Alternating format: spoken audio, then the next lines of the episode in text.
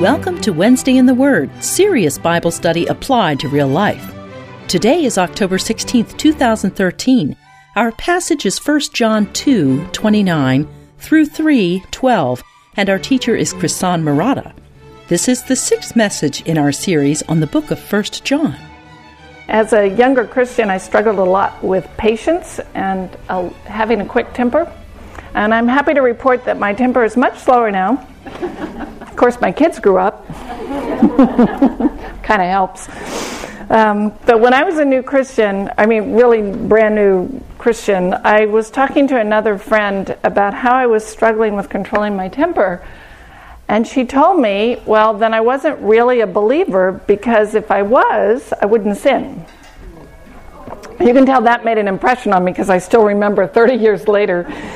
So I, you know, just shocked. I said, well, how do you know that? And she read me 1 John 3, the passage we're going to study today, and said that was how she know. She knew. So particularly 3 6 no one who abides in him sins, and no one who sins has seen him or knows him. And then later, 3, 9, and 10, no one is, who is born of God practices sin because his seed abides in him, and he cannot sin because he is born of God. By this, the children of God and the children of the devil are obvious. Anyone who does not practice righteousness is not of God, nor does the one who does not love his brother. Well, if that interpretation of the passage is correct, not only was I not a Christian then, I'm not a Christian now. so I want to ask is this what John's saying? Is this really what this passage is about? And we are in um, chapter, we're going to start in 229 and go to 312 today, so that's where we are in your books. So let me just review what we've looked at so far. First, we talked about which voice do you listen to. So, of all the competing voices out there, how do you know which one carries authority? And then a couple weeks ago, we asked the question what's essential and what's non essential? So when you disagree with another believer, where do you draw the line? What are we free to disagree about and what, are we, uh, what should we hold firm to? So today we're going to hit an, add another kind of application question to that, and, and that is when you have two very different interpretations of a biblical passage, how do you know which one's right? So, how do you decide between them? So, scholar A says, well, this passage means X, and scholar B says it means Y, and they both sound persuasive and compelling. And how do you know who's right? Or in my case, when my young friend said, well, 1 John 3 is saying that genuine believers no longer sin, and if they do sin, something is wrong, how do I judge that? How do I decide? Is that a valid understanding or not? So, as you know, in Wednesday in the Word, we not only want to teach the Bible, we want to teach you how to study the Bible and model good Bible study. So we're going to spend the first couple of minutes on that. And I want to give you uh, the kind of the criteria. I learned this as the five C's of Bible study. You've pro- if you've studied any books on how to study, you may have run into them under other names, but the five C's is the way I learned them, and it makes it very easy to remember. So first I'm going to run through the five C's and then we're going to look at this and her interpretation and see how it fits. So the first one is credible. So the first C is credible and that is it understands the words and the syntax and the grammar according to their normal usage, usage at the time the author wrote. So everything in its context at the way the at the time the author wrote. For example, if I'm watching a Doris Day movie and she says he's gay, I would understand her differently than if I'm watching a Sandra Bullock movie and she says the same thing. Because Doris probably meant the character was happy go lucky, you know, in the 19 whatever that was. Sandra Bullock today would mean he's not interested in her and I don't expect him to be the love interest in the movie. So words change their meaning, so you have to understand the words at what they meant at the time the author wrote them. Another example, this more biblical example, um, in Acts, it used to say Paul was stoned. And in the 1970s, they changed that to Paul received a stoning. because it came to mean instead of he was punished by people throwing rocks at him, he was uh, under the influence of drugs. So words change their meaning. So when we see something like Paul was stoned, we have to understand what that meant at the time the author wrote it. So that's credible. It understands the word syntax and grammar according to their normal usage at the time the author wrote. The second one is comprehensive. and that is it explains each and every detail in the passage. Nothing's left out. No words are skipped, no verses are skipped. Everything is accounted for, even if you say, well, that's just stylistic or something like that. So, for example, in the parable of the widow and the unjust judge in Luke 18, he starts that and he says, He told them this parable so that they would not lose heart. And any understanding of that parable ought to take into account that the author is saying, here's the point. The part of the point of this parable is that they should not lose heart. So if an interpretation doesn't account for that, it's not a good one. And that may sound like a firm grasp of the obvious, but think of how often you hear that. You know, teachers will read a passage, they'll take one or two words out of the passage, they'll build a whole talk around it, and that's the end of their, you know, of the passage. Well, they may be right, everything they're teaching may be true, but it makes it hard to evaluate when they're skipping and jumping through the passage. It makes it hard for us to say, well, is that really what it's saying if they don't account for everything? Okay, so we've got credible, comprehensive, coherent is the third one.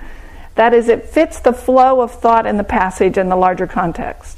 So, to give you a picture of this, if I'm standing on a bridge and there's water flow over a stream and water's flowing under the bridge, and I look on the left side of the bridge, and the water's flowing left to right, and I go to the right side of the bridge, and the water's flowing left to right, I can deduce that the water under the bridge is flowing left to right. So we expect it to fit the flow or the context.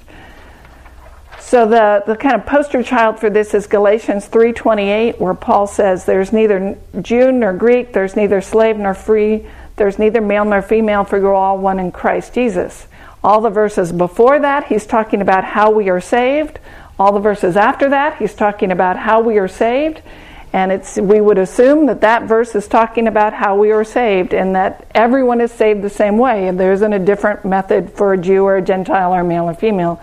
But that verse has been taken to mean everything out of context that that there's no differences between men and women whatsoever anywhere any place or any time when the context is salvation so Similarly, if we've got these really hard verses in a text and we know he's talking about, say, how we're saved before them and how we're saved after, we would assume that this is not a tangent on, you know, duck hunting in East Jerusalem, but that he is actually uh, making a flow of thought. So, follow me there?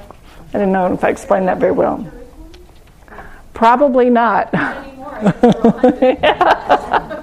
don't know where that came from. Okay, so coherent, and then the fourth one is consistent, and that is with it's consistent with information not in this passage. So the author's other letters, the rest of Scripture. So, for example, a couple years ago when we did our James and Galatians study, we started from the premise that James and Paul do in fact agree, and any interpretation which started from the saying, well, James was wrong and Paul was right, or vice versa, would be suspect. This becomes crucial in things like um, studying the role of women in church leadership. So in 1 Corinthians 11, Paul gives guidelines for how women are to prophesy. And in 1 Corinthians 14, he says women are to be silent in church. Okay, how do you reconcile those? We start from the pre- premise that in context, those verses are not contradictory and they don't mean what you think at face value.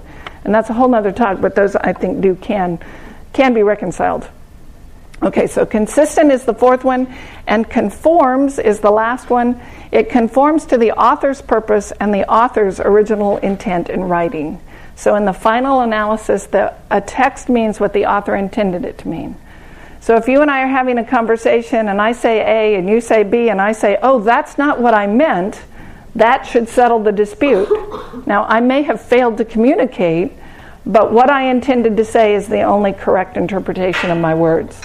So the, what the author intended to say is the final arbiter. So, for example, in the passage uh, where it says Jesus fed 5,000, say historical evidence comes to light, and we can prove beyond a shadow of a doubt there were 5,010 people present. The text isn't wrong. The author didn't intend to give a precise numerical account. He was just saying there were a lot of people there. So, what you have to go by intent. Okay, so we've got credible, Let's see if I can remember them without my notes. Credible, comprehensive, coherent, consistent, and conforms. So let's think about this interpretation of 1 John 3, which says genuine believers no longer sin. Is that credible? Does it understand the words? Could the words in like 3, 6, 3, 9, and 10 mean that? Yes, they could. That's possible. It does those are legitimate understandings of the words. Is it comprehensive? Well, this is where we start to slide a little bit because the language of the passage indicates that John is talking about something other than com- committing a sin now and then.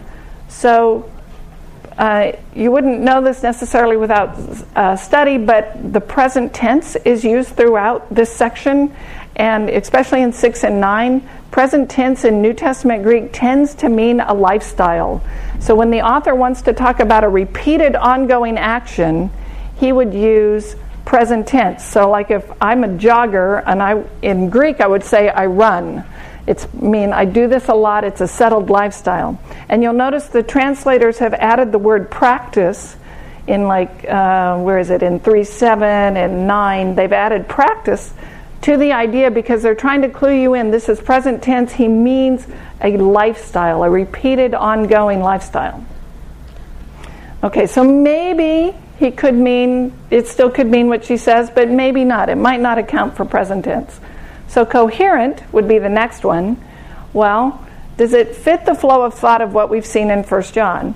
Well, in 1 8 and 10, he said, Anyone who denies that they are sinful deceives himself and makes God a liar. That kind of implies that John thinks Christians continue to sin. And in 2 1 and 2, he talks about Christ's death covering our sins when we sin.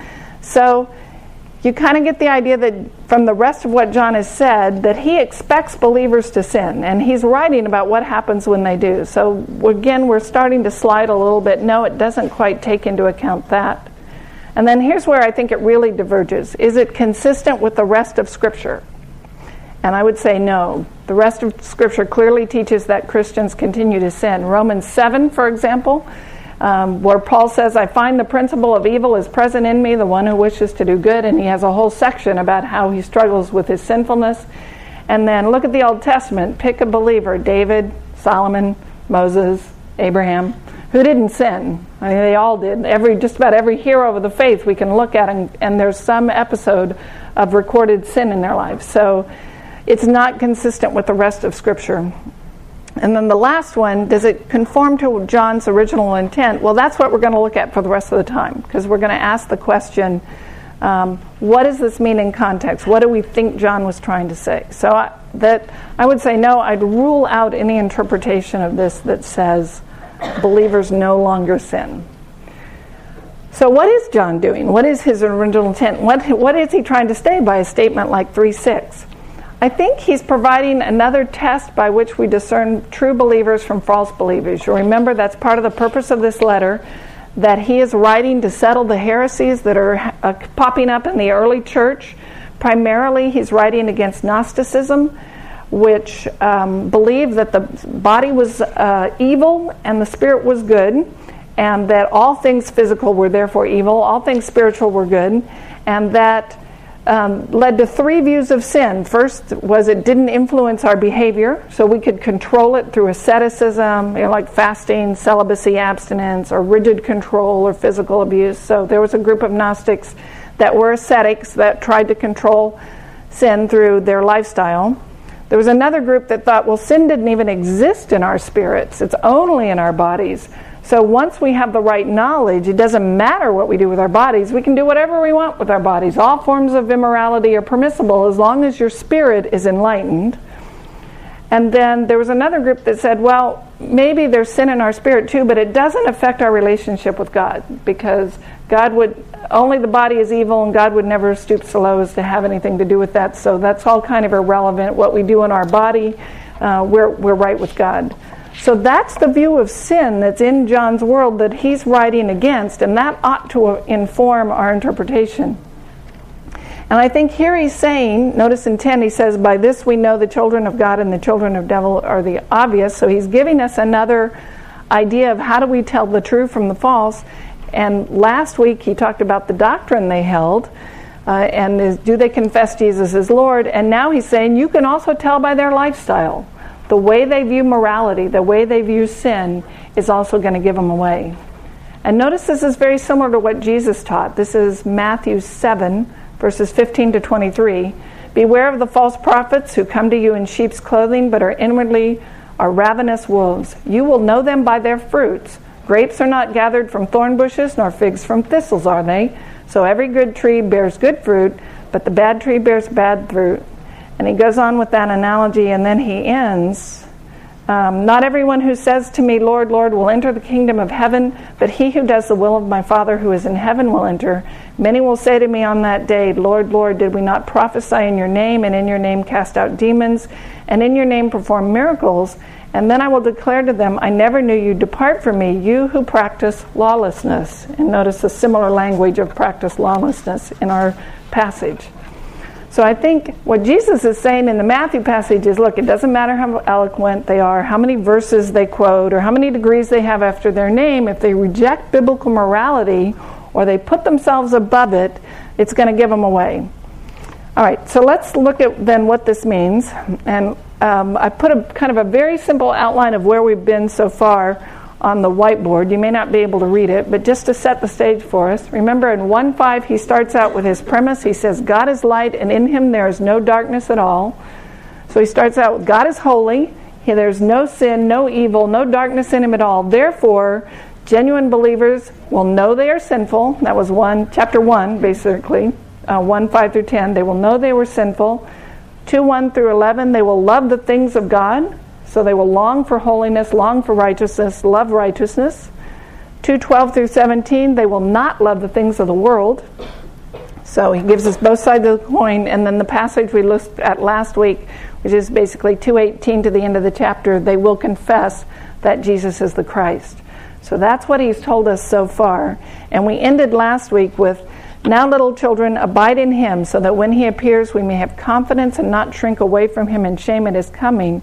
If you know that he is righteous, you know that everyone who practices righteousness is born of him.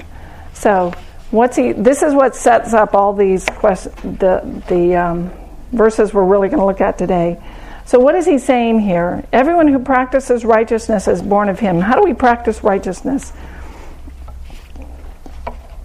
So I would say that every, everyone in the world is sinful. We've just established that from Romans 7, and there are many other passages. But there are two types of sinful people. Um, some sinful people long for holiness and want to be freed from their sinfulness, and some don't. So, if we're going to broadly categorize the world, you can.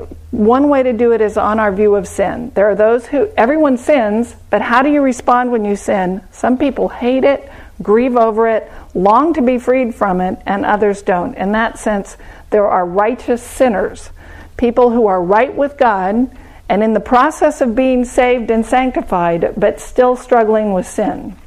And I think that's the category he would put believers in. We have been forgiven, we have been cleansed, we have been promised that one day we will ultimately be free from sin, but we are not there yet. We are still in that process. So we are righteous in the sense that we are right before God, but we are still sinful in that we still struggle with sin. So 28 is his exhortation saying, after everything I've written up to this point, remain faithful to the gospel you heard. Cling to what you've been taught so that when Jesus returns, you won't feel ashamed. And then 25, if you know that God is holy, then you know that everyone who is pursuing holiness is a believer. And how do we know that's true? Well, one way, because it's part of saving faith. Saving faith begins with the knowledge that I'm sinful, but also includes the desire to be free from sin. So if you've been given saving faith, um, you will long to be holy. You will no longer want to sin. And if um, you know that God is righteous and values holiness, then you know that whoever loves him will also value what he values, and that is they will love righteousness well, we got to keep move faster. We're going to be way over. So 3 1 through 3. See how great a love the Father has bestowed on us that we would be called children of God, and such we are. For this reason, the world did not know us because it did not know Him. Beloved, now we are children of God, and it has not appeared as yet what we will be.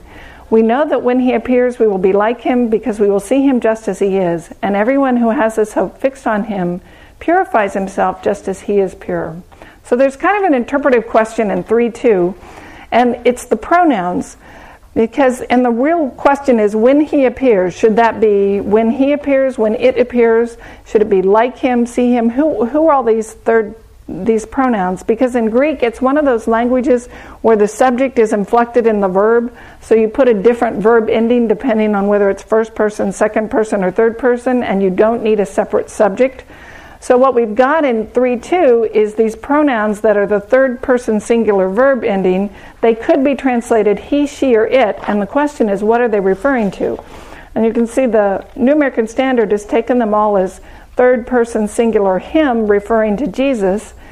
There's a growing number of scholars, and these are the ones that persuade me, who have said, wait a minute, John just said, it has not yet appeared what we will be. So that hasn't. Uh, and then he uses the same word, but we know that when it appears, we will be like him. Wouldn't it make more sense to say, it hasn't yet appeared what we will be, but when it appears, that thing that we will be, it would be like him. So um, he's saying it's not yet revealed. In other words, what awaits for us as children of God is this wonderful, glorious, profoundly different kind of existence where we will be freed from sin. We haven't seen it yet.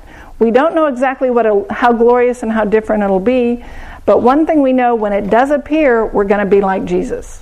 So when that happens, so it's just a, a slight difference in that we will be like him. Uh, and we will be holy and righteous and freed from sins. And then everyone who has their hope fixed on this, on being righteous, on being made like Christ, purifies himself. So see where where he's going there. Then in three, then we've got this this question of what does he mean by purify himself? That's a scary word. Purity at what level? Does he mean at the level of every action, every thought, every word, and every deed, every moment of every day? Well, that that would be the way my friend took it, but I don't think that's what's going on because that's a standard we don't meet. None of us have met in this life. And the whole reason we need a savior is because we can't meet it. So the other option is purity at the level of my heart. In other words, what am I counting on? Do I long for righteousness based on the blood of Christ only, or am I counting on something else? So am I singularly committed to God, or am I saying, well, God and Jesus might be true, but this other worldview, that might be true too? So maybe I'll worship a little bit of God and a little bit of someone else, and I'll mix and match. That would be a not, not a pure commitment.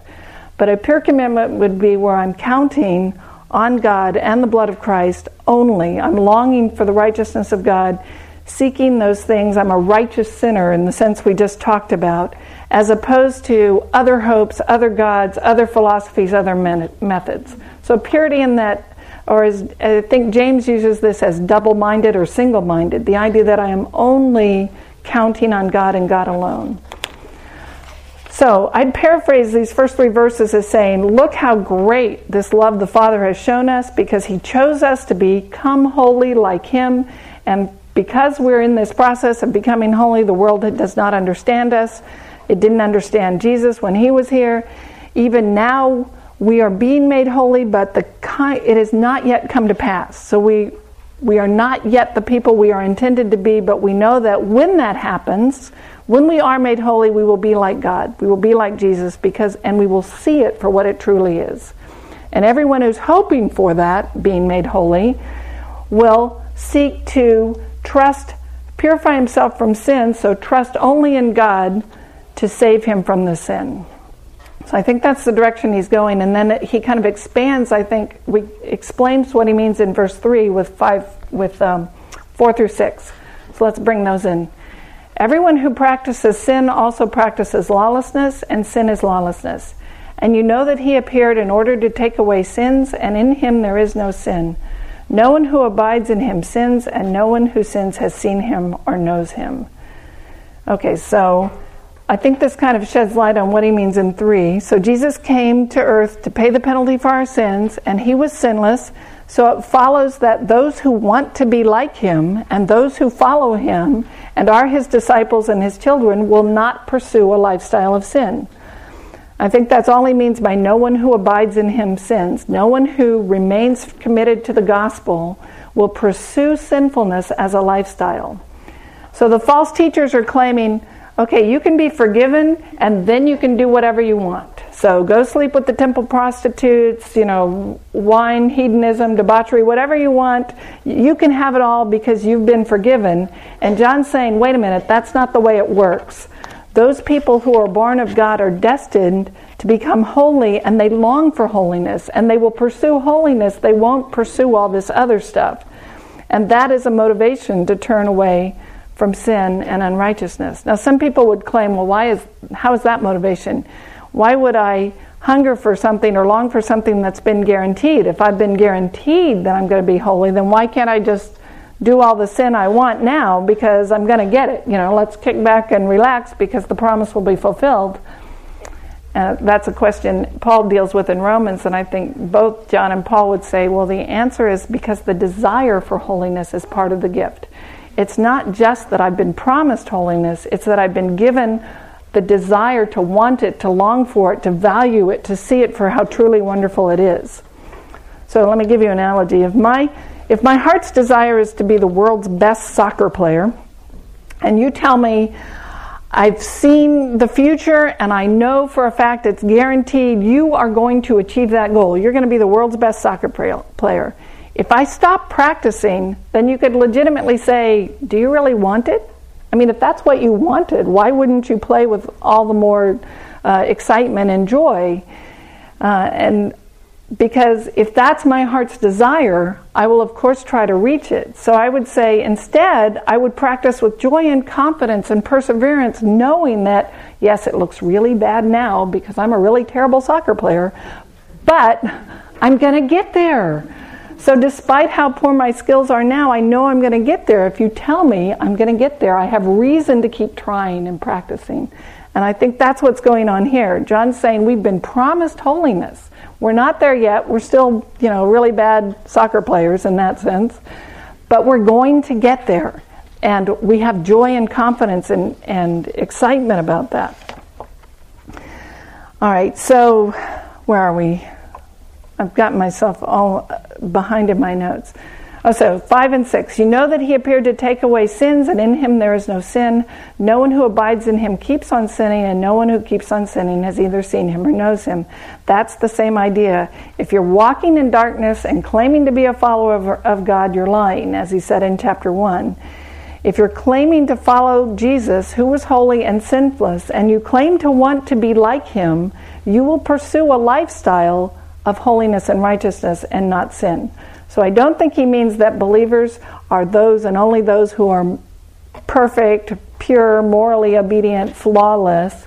I don't think he's saying that. He's saying we won't delight in sin anymore. We won't find joy in it. We won't rationalize it or excuse it. We will instead grieve over it and long to be freed from it. So, believers, when confronted with their sin, they weep over it, they thank God for His mercy and grace, and they uh, thank Him for the forgiveness because of the blood of Christ. So, there is no, there's a difference in your attitude. There's no joy in sin, no acceptance, no pursuit of it, and reveling in it. So, the question is not, am I morally perfect or am I perfectly obedient? The real question is, what's my attitude towards sin? Do I love it or do I hate it?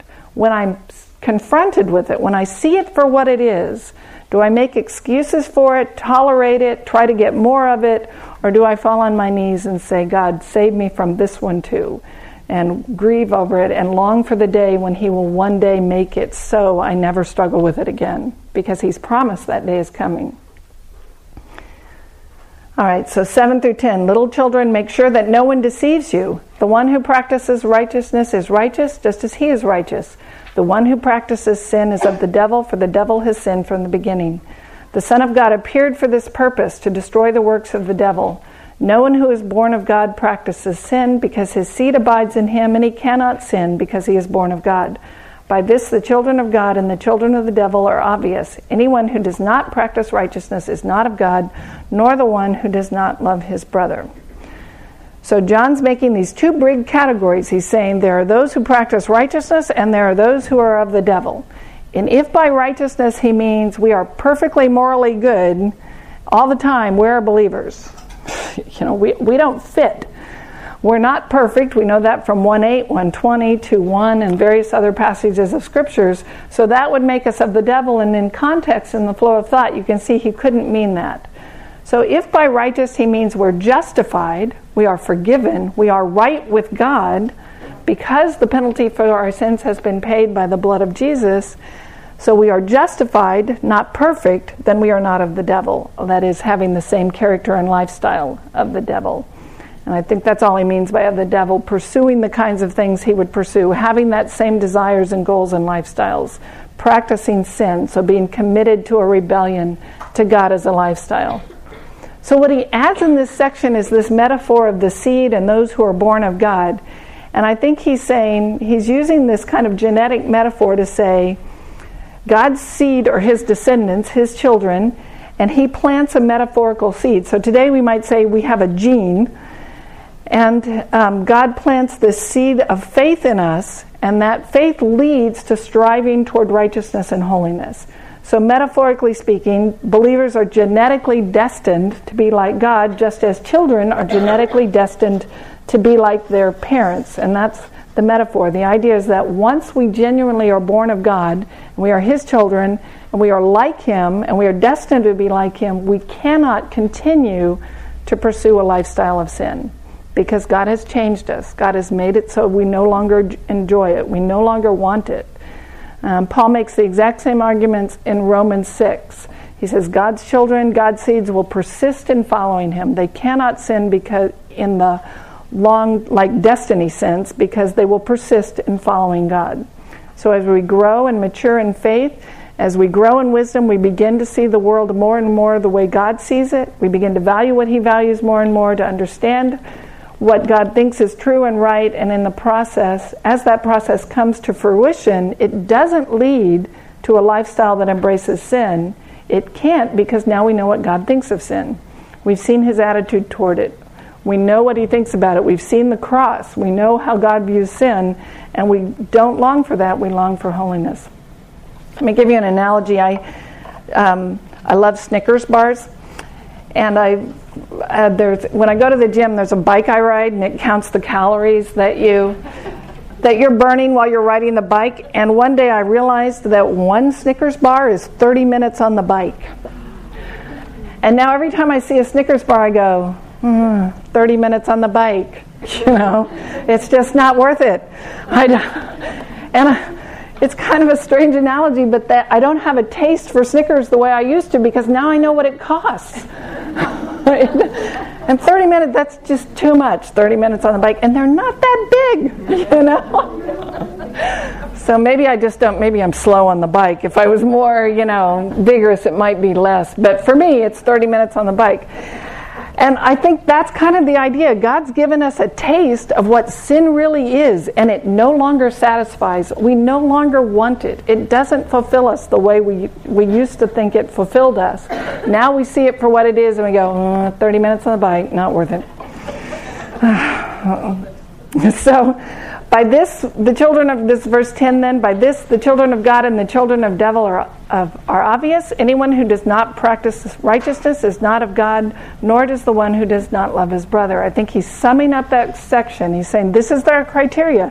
How do you know who to listen to? How do you know who's right and who's wrong? Who's speaking truth and who's speaking lies?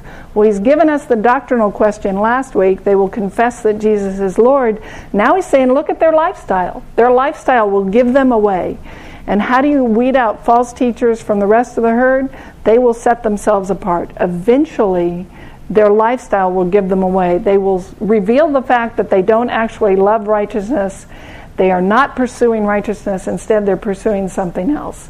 So, that's the test how do and you, we can ask it of ourselves i mean when you get in those deep dark you know moments where you think oh what if i'm fooling myself what if i'm not really a believer ask yourself what happens when you sin how do you feel about it?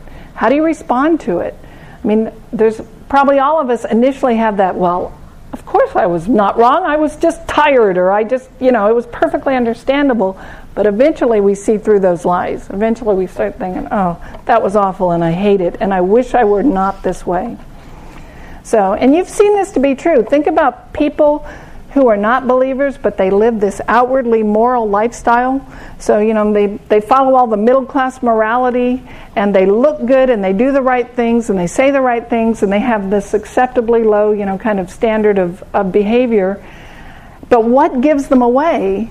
They will mock believers. You know, think about people maybe at your office or places when they see someone who's following a God, they say, "Oh, that person's an ignorant dolt." Or they're foolish, or they're unsophisticated, or they just don't know any better.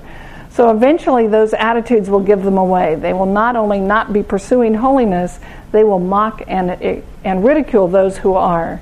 Uh, at least they won't admire them, and that's often a thing that gives them away. So then, John concludes this section with an example. He says, Okay, you want an example of this? Look at Cain and Abel, verse uh, 11 and 12. For this is the message which you have heard from the beginning, that we should love one another. Not as Cain, who was of the evil one and slew his brother. For what reason did he slay him? Because his deeds were evil and his brothers were righteous. Okay, so we're going to look briefly at the Cain and Abel story just to review it to so you actually see there's some clues in the text as to what's going on. So this is Genesis 4 and it's 3 through 8. So it came about in the course of time that Cain brought an offering to the Lord of the fruit of the ground. Abel, on his part, also brought of the firstlings of his flock and of their fat portions. And the Lord had regard for Abel and for his offering. But for Cain and for his offering he had no regard. So Cain became very angry, and his countenance fell. Then the Lord said to Cain, Why are you angry, and why has your countenance fallen? If you do well, will not your countenance be lifted up? And if you do not do well, sin is crouching at the door, and its desire is for you, but you must master it. Cain told Abel his brother, and it came about that when they were in the field, Cain rose up against Abel his brother and killed him. So I think the clues in that passage are that Abel offered from the first firstlings of his flock and the fat portions. So we're told that Abel brought the best and the first and the most desirable parts, and uh, Cain just brought an offering, just a plain offering. So it implies that Cain um, didn't bring what he ought to have brought, that he was holding back, that he didn't bring what God had asked him to bring. And you can only give the first and the best if you're convinced that God is going to take care of you. And you don't have to take care of yourself. But if you trust that you can give your first and best to God because He has your best in mind and He will trust you, and you can trust Him to take care of you, then you can make that offering. So I think the text suggests that Cain held back. He wasn't sure. Maybe he didn't think God was trustworthy, or maybe he better just hang on to the best of his offering in case God proved to be unreliable. So it's a hint to his spiritual status that he probably wasn't trusting God as he ought. And his deeds were evil then because they rose from unbelief, and God does God recognizes that. So in what sense were Abel's deeds righteous? They resulted from faith. They resulted from trust, a desire on his part to follow God, to trust him, and to give him everything. So, not that, that Abel was flawless, but that he was trusting God. So, then why did Cain kill Abel? Because he was jealous, because Abel was righteous and he wasn't, and Cain hated him for it. So he's saying, You will see eventually non believers will give themselves away. They will not love the things of God and they will not love the people of God. So Cain's motivation for murder was he was uh, committed to evil and his, he hated Abel, who was committed to good. So the darkness hates the light, that idea. And I think that's what John is pointing to. You can recognize true believers by their commitment to holiness. They will love the things of God and they will love each other. Okay, so let's let's wrap this up then with a little application. So up, so this whole section, John's been saying, if you're a believer, that will change you. There will be certain things that will become true about you that you can point to that are tangible, perceptible, objective evidence that you can look at and point to and say, I'm saved. And one of those is, I long for holiness and I hate sin. And that's what persevering looks like. So, one of the, the evidences we have for ourselves and for each other is do I long for holiness? Do I long to be freed from my sin or not? Notice what he doesn't say. He never once has said how I feel. Up to this point in the letter, he has never said, You can tell you're a believer by how you feel about it. And I would say that is not true. Our heart is deceitful, it lies to us. It tells us we're right when we're wrong and tells us we're wrong when we're right.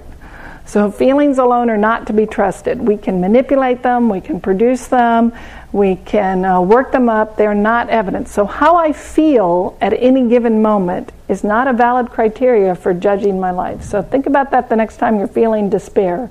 That's not your feelings lie to you. Notice he also doesn't say, I can tell I'm a believer by what I have done, like I go to church every week, I uh, regularly pray, I regularly have Bible study, I'm on ministry committees, I lead things. It's not our outward actions either. He doesn't say that's evidence of your faith. So it's not feeling the awe, the passion, or worshipful, or and it's not the things, the outward acts you do, because we can fake those. We can fake our outward actions and we can fake our emotions. And we can go through all the right rituals without having anything change in our heart. Instead, look at the evidence he's given us so far. In 110, he says, Sin isn't fun anymore. You no longer want it. You no longer value it the way you used to. Now that you're God's seed, there's a different reaction in it, and the Spirit convicts you that you're wrong and you don't enjoy sin the same way you used to. So there's a sense in which that's a feeling, but it's a, it's a, there's also a sense in which that's a conviction, what we might call conscious, uh, you know, or um, moral compass. So you begin to desire the things of God, and you begin not to desire the things of the world. And that's a very different attitude than the world because we don't have sinners today. We have victims, we have personality disorders, we have uh, genetic predispositions, dysfunctional families. We have all these excuses for why things are not that we are not the people we should be. And if they found that sin was genetic, you know, like there was a sin gene, that wouldn't surprise me at all because we've all got it. Um, but the good news is God can change it. So so he's told us we won't. Uh, we will be convicted of our sin in chapter 1. We will love God and the things of God and the people of God.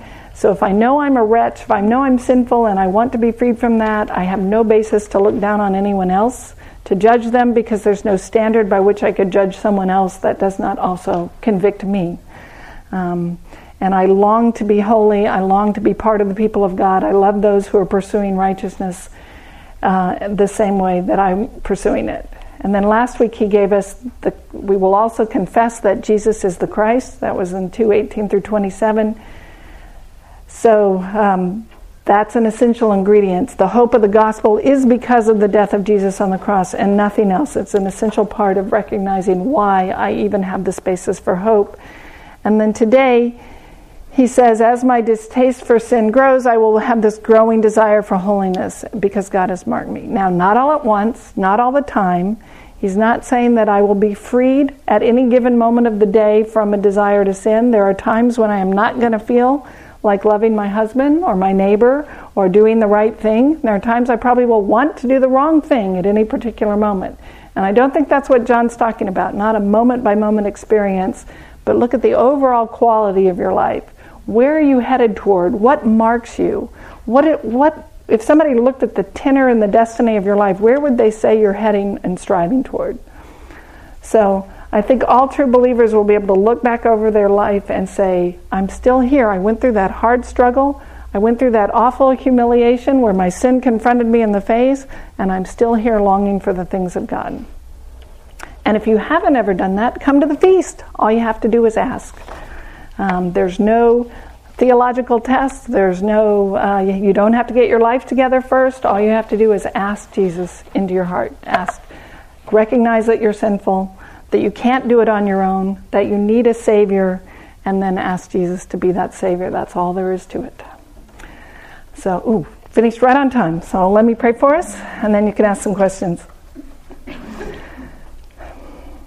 Father, thank you that you are a God of holiness and that you don't leave us in our sin and that you do for us what we could never do for ourselves. And that is get rid of the blackness of our hearts, the sin and the hardness and the, uh, the wrong way of viewing the world. We thank you for the gift of your Son and, the, and your Holy Spirit, who um, your Son dying for us to pay the penalty for our sins, and your Holy Spirit to write your law on our hearts, to make it true, to make us believe it. I just pray that if there's anyone here who doesn't know your love and your forgiveness, that you would make it clear, that you would open her eyes to see and her ears to hear, and open the eyes of us around us to be able to help and encourage in that process. In Jesus' name, Amen. Thank you for listening to Wednesday in the Word. For notes and study questions related to this message, please visit our website, wednesdayintheword.com. We hope you'll join us again, and may God richly bless you.